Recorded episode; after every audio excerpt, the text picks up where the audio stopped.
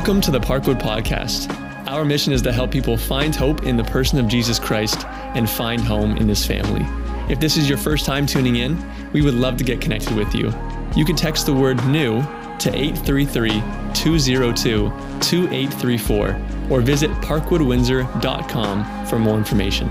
Now, let's take a moment to prepare our hearts as we get into today's message. Well, we are continuing on in this series called I Am. I Am. Uh, we started this series last week by taking a look at where all of this I Am stuff started. Uh, in Exodus chapters 2 and 3. Uh, here's your like really quick recap. Moses leaves Egypt. He's in the kind of the wilderness taking care of his uh, father-in-law's sheep when all of a sudden he stumbles across a bush that was burning and was not being consumed. And then what made it even weirder was that this bush that was burning but was not being consumed started speaking. And that's just not normal, right? This is a very interesting thing. And so uh, they kind of engage in this conversation back and forth. And then eventually Moses just asks the question. He says, who, who are you? And then God speaks from the bush and he says this, I am who I am. It's an amazing statement. He says, Moses, I'm, I'm calling you to lead my people out of captivity. And when you go, tell them that I am has sent you. Now that's just amazing, isn't it? Like when we say I am, we have to put a third word on, right? We gotta like, I am this. God just says, no, no, no, I just am. I, I am. I, I, I didn't have a beginning. I am. I, I don't have an ending. I am. I, I don't have any limitations, right? I didn't come from anywhere. I just am. Like, Park, you got to hear this. Whatever you're in need of right now, God just says, I am. I am the answer to whatever you need. He is the I am that I am. And then hundreds of years after that moment with the burning bush, Jesus arrives on the scene and he says in John chapter 8, he makes this statement. He says, Before Abraham was, I am. I love it.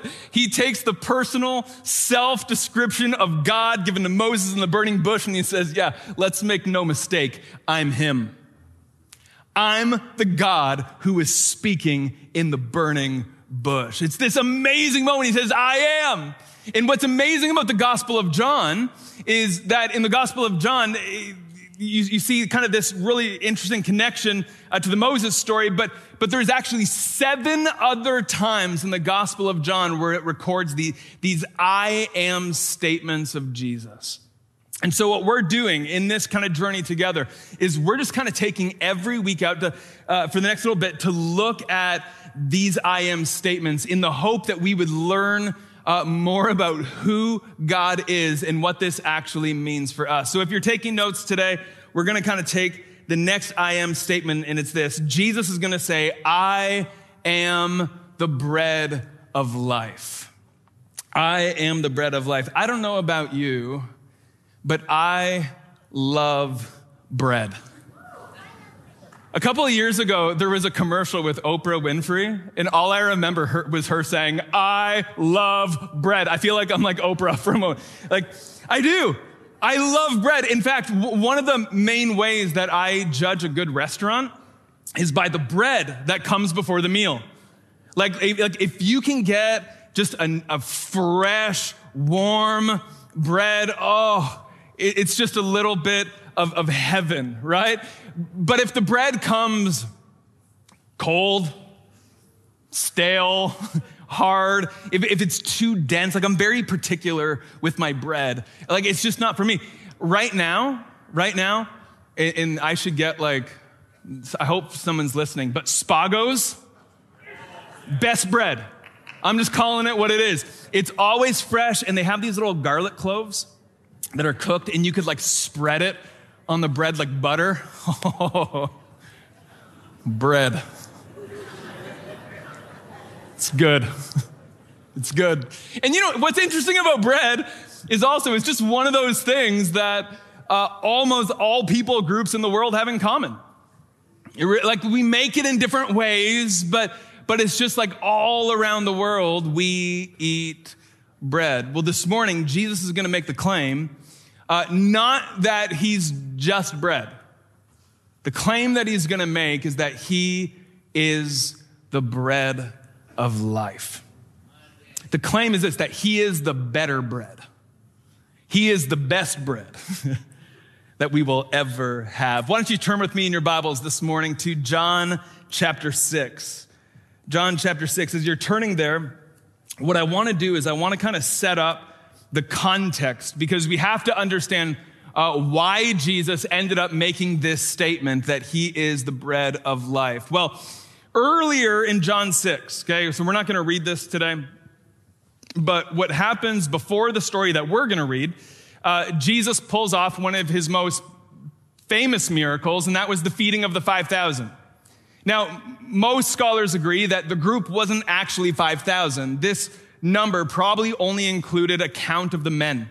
So if you throw women and children into that, this could be anywhere 10, 15, possibly 20,000 people. It's like a small town. And what Jesus does is he takes a little boy's snack pack lunch. He got a little bit of fish, a little bit of bread. He blesses it and it multiplies over and over and over again, so much so that every single person had like a fish sandwich. Like, I'm not kidding. Like, it was, it was spectacular. And John's gospel says that right after he performed this miracle, it says that the people who received it, that they started realizing how they could leverage Jesus' power to their advantage. And what they wanted to do was they wanted to force him to be king, not ask him. They wanted to force him to be king. Well, Jesus, knowing the thoughts and intentions of their hearts, he leaves. He goes, spends some alone time with the Father, then he crosses the Sea of Galilee with the disciples. While on the Sea of Galilee, he walks on water, calms a storm, you know, just like Jesus does. and then they, uh, they arrive at the other side of the lake. This is where we pick up the story. Verse 24 of chapter 6 says, Once the crowd realized that neither Jesus nor his disciples were there, they got into the boats and went to Capernaum in search of Jesus. So, to be clear, this is the crowd that just uh, received the miracle of the feeding of the 5, 10, 15, 20,000, okay? It, it, so it says they're now in search for him. Verse 25, when they found him on the other side of the lake, they asked him, Rabbi, when did you get here? Jesus answered, Very truly, I tell you, you're looking for me, not because you saw the signs I performed, but because you ate the loaves and had your fill. Do not work for food that spoils, but for food that endures to eternal life, which the Son of Man will give you. okay. I love this. So good. Jesus here turns to the crowd and he says, like, okay, let's not play any games. I know why you're here. And he says, You're, you're not here because of who I am. You're, you're not here because you think that I'm the savior of the world. You're here because you had a fish sandwich yesterday, you liked it, and now you want seconds. And right here, what Jesus does is he starts to reveal the motive of their heart. And it's this that they want the things of God, but not God himself. So he says, don't work for food that spoils. Now, when, when, Jesus is saying this, ultimately what he's communicating is this, like, don't, don't waste your life. Don't spend yourself in exhaust using all your resources and time and energy on stuff that, like, like bread, stuff that has a shelf life stuff that, that, that can't really meet the, the inner needs of your body. He says, don't, don't give yourself over and exhaust these things that, that can temporarily numb you, but can never satisfy the cravings of your soul. And it's in this moment that Again, he exposes not just the motive of their hearts, but oftentimes the motive of ours. Like, like how many times have we had this thought that like I'll, I'll really be happy and I'll finally be fulfilled if I just get this or this or this. And once I get that or once I achieve this, then I'll finally be filled. The people want bread. You say, okay, well, what's wrong with asking for bread? Nothing. There is actually nothing wrong in what they're asking for. What's wrong is what they're not asking for. They want the gifts, but not the giver. They want what God can provide, but not the provider. They, they want bread, but not the baker. and so God speaks, says, Don't live for this. Can, I just be uh, just transparent this morning? Um, I don't live in this moment by any means, but every now and then I'll feel like an ache inside of my chest. It's like there's this hollowness. And, and, and, it's this craving inside. And then often, when, when that feeling comes up in me periodically, there's also a thought that comes along with it that if I just achieve the next level, whatever that is, then that ache will finally go away. I remember being in Bible college and uh, feeling that ache inside and, and having the thought, well, the problem is that I'm not pastoring. So once I graduate Bible college and become a real pastor, then the ache will go away. So I graduated Bible college, became a pastor, and although it numbed me for a moment, it didn't fill me. Later in life, I would fall in love with a beautiful woman inside and out, Natalie Sykes. Yeah. We were engaged to be married, and all of a sudden I felt that ache again. And the thought went through my head well, okay, maybe what's missing here is marriage. Maybe marriage will fill that, right? Jerry Maguire, the movie, right? Like, you complete me you know but interestingly i married my wife and although like it's great i love my wife but but she didn't fill that ache. L- later we had kids and i love my kids so much. And the thoughts like oh maybe that's what's missing right? Is just little kids running around and once we have kids then that's going to fill it. And, and so we have kids and i love my kids so much but they don't fill the ache Eventually, I became the lead pastor of Parkwood Gospel Church. And look, we got all these people. But you know what? No matter how many people we pack into this room, you can never fill the ache inside. Why? Because you weren't meant to. Because my wife wasn't meant to because my kids weren't meant to, because my job wasn't meant to, because my house or my cars or my things, they weren't meant to. Right? But we're just kind of on this constant pursuit of just trying to fill ourselves with things. And there's, and every now and then, like if we can just be honest, man, like we all know what I'm talking about.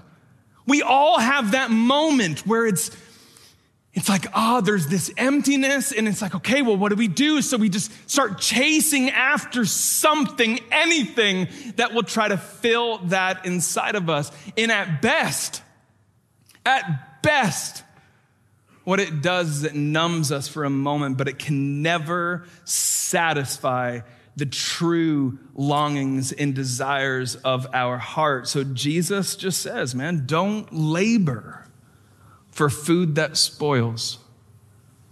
Like, can, can I just ask, what's your bread this morning? What's your, what's your fish sandwich?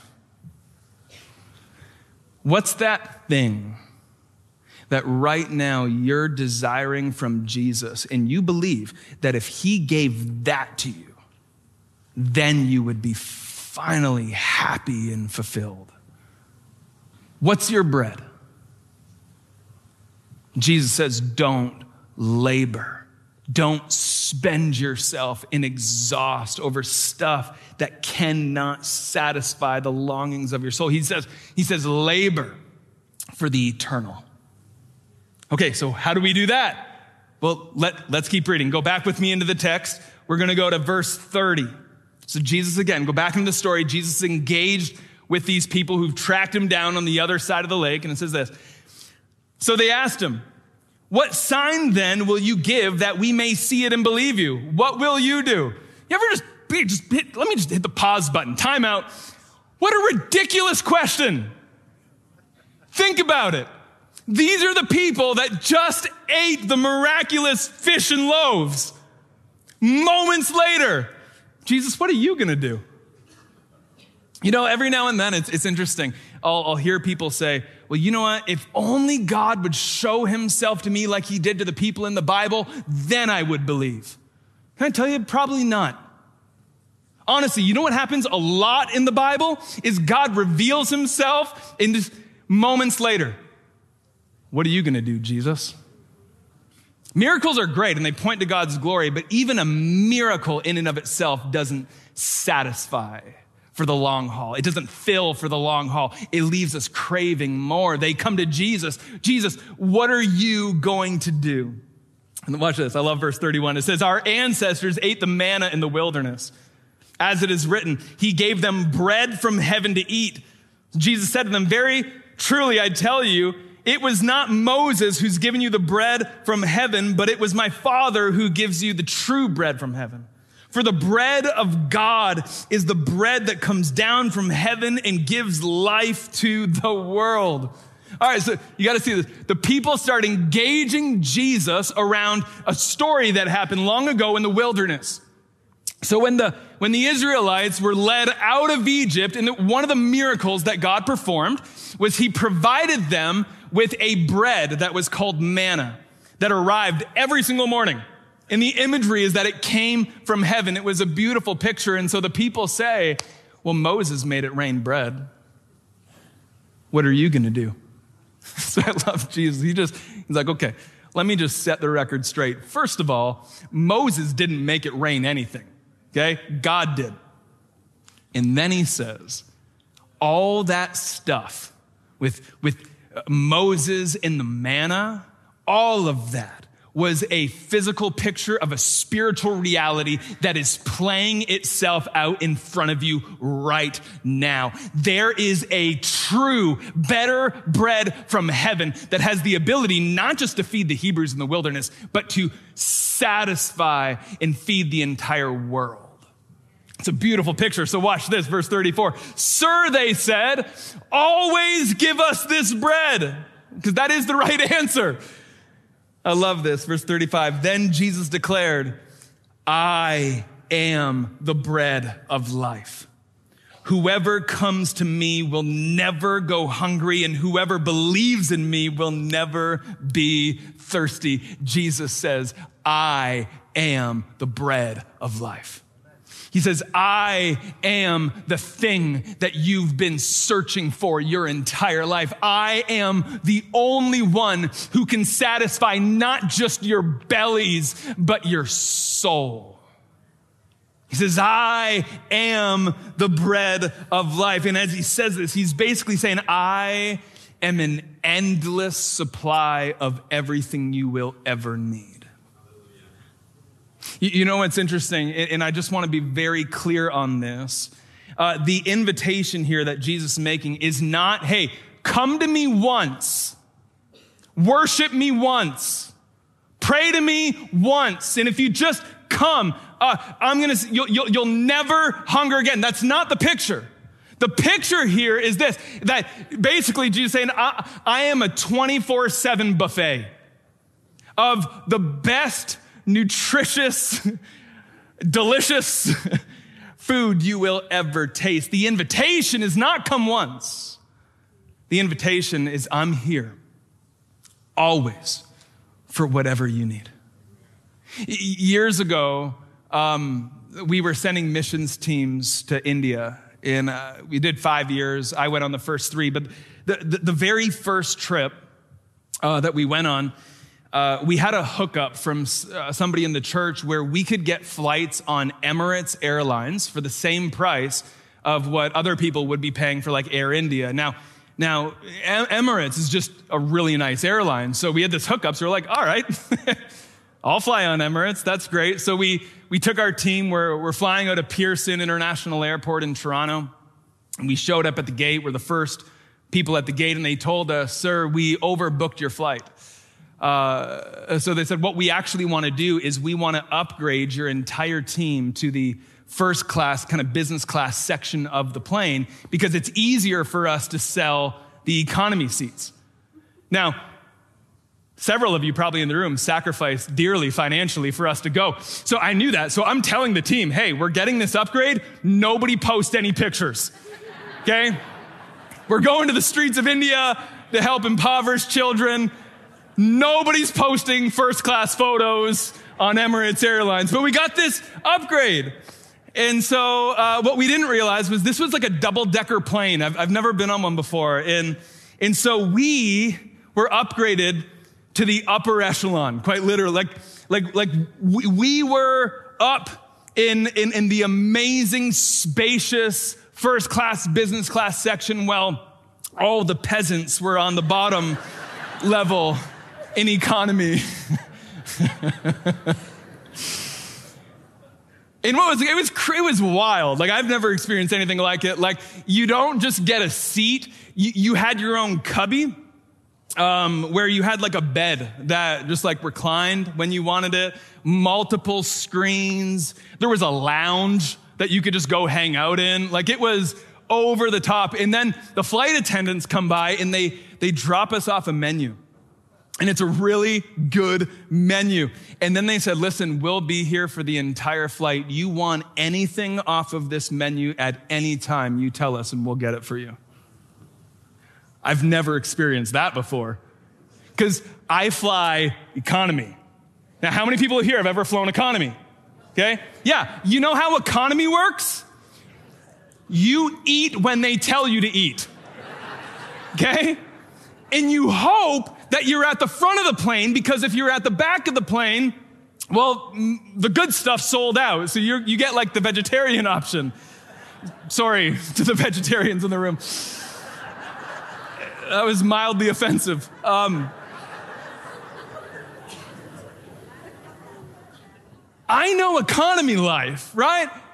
But this, when you're in the upper deck, when you're in the first class of Emirates, the, the business class area, when you have like your own bed to lay in, in a lounge to hang out in, in a personal flight attendant that will bring you whatever you want whenever you, like, like honestly, you want to know what our problem is, Parkwood? Let me connect the dots for you. Our problem is that we have a hard time understanding or we forget who Jesus is and what he's really offering. The invitation to Jesus is not to come to economy.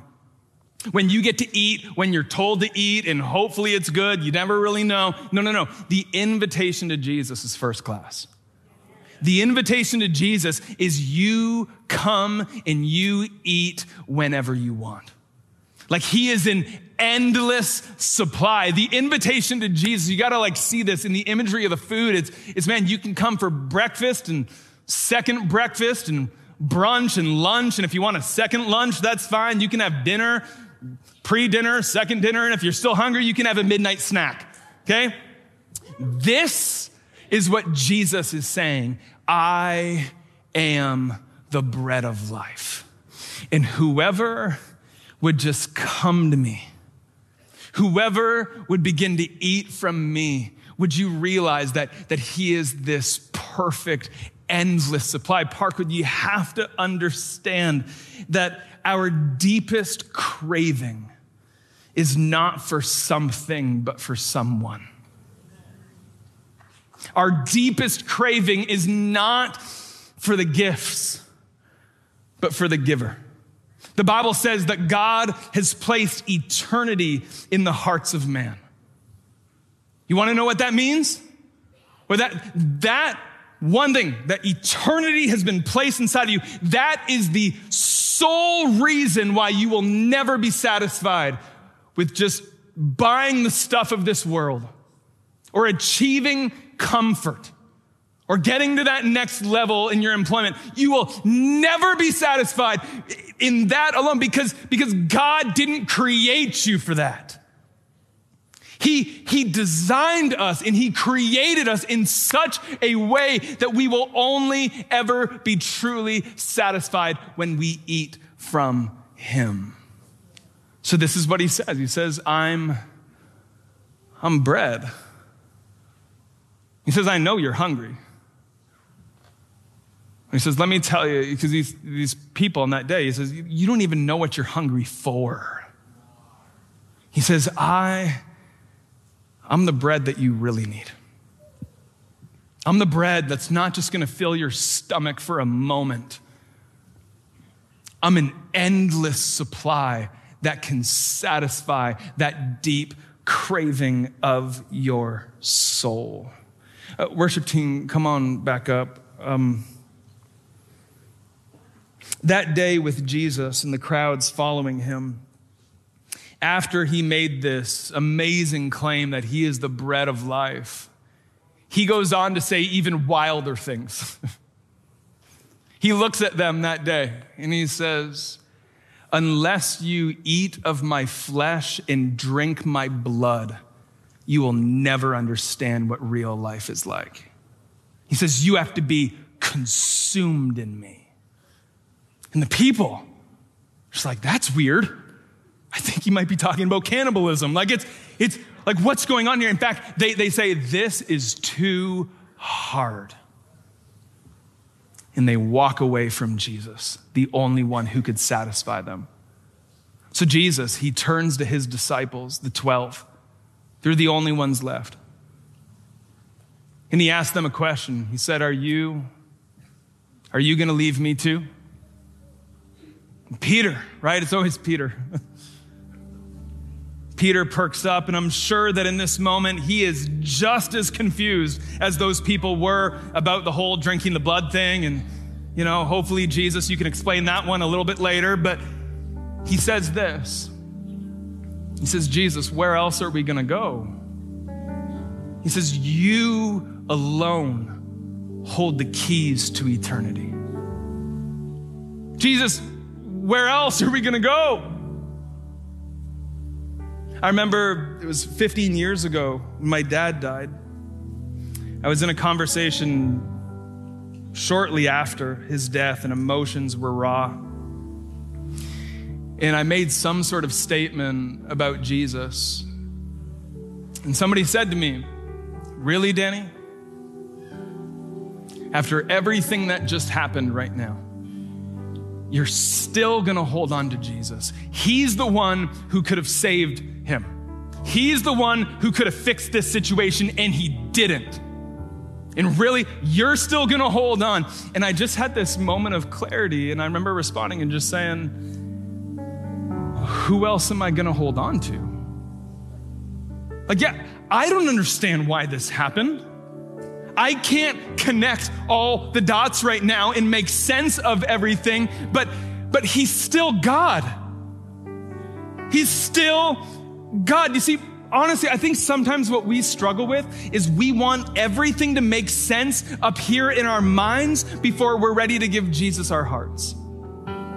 We, we want everything like just intellectually, we just want to have it all make sense. And then if we can just make sense of all of it, then we'll give God our heart. Now listen, I'm not anti-intellectualism at all. The Bible says, study to show thyself approved unto the Lord.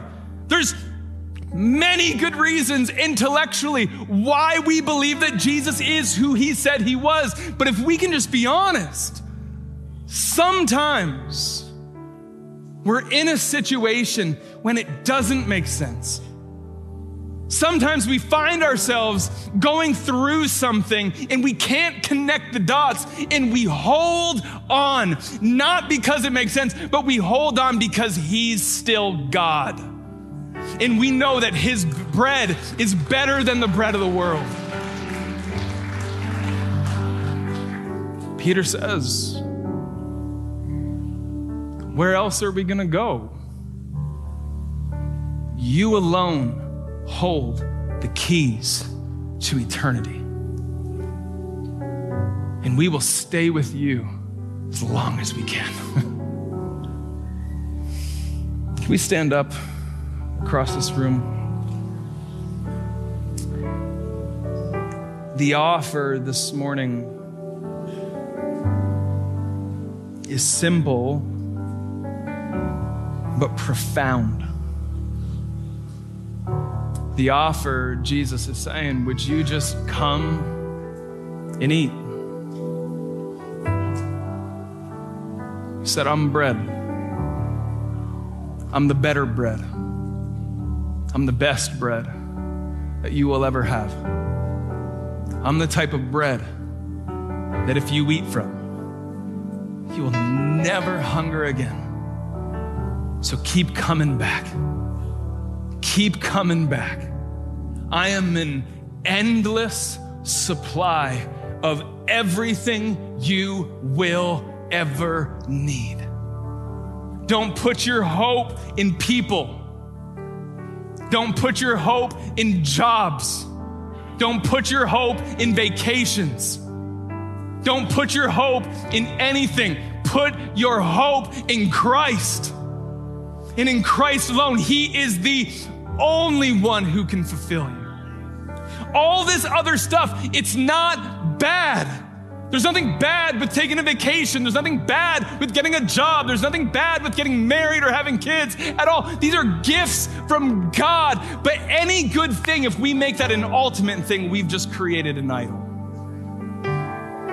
So Jesus says, just come to me. Just come to me and eat. And so, church, I just want to encourage us all around this room before we go.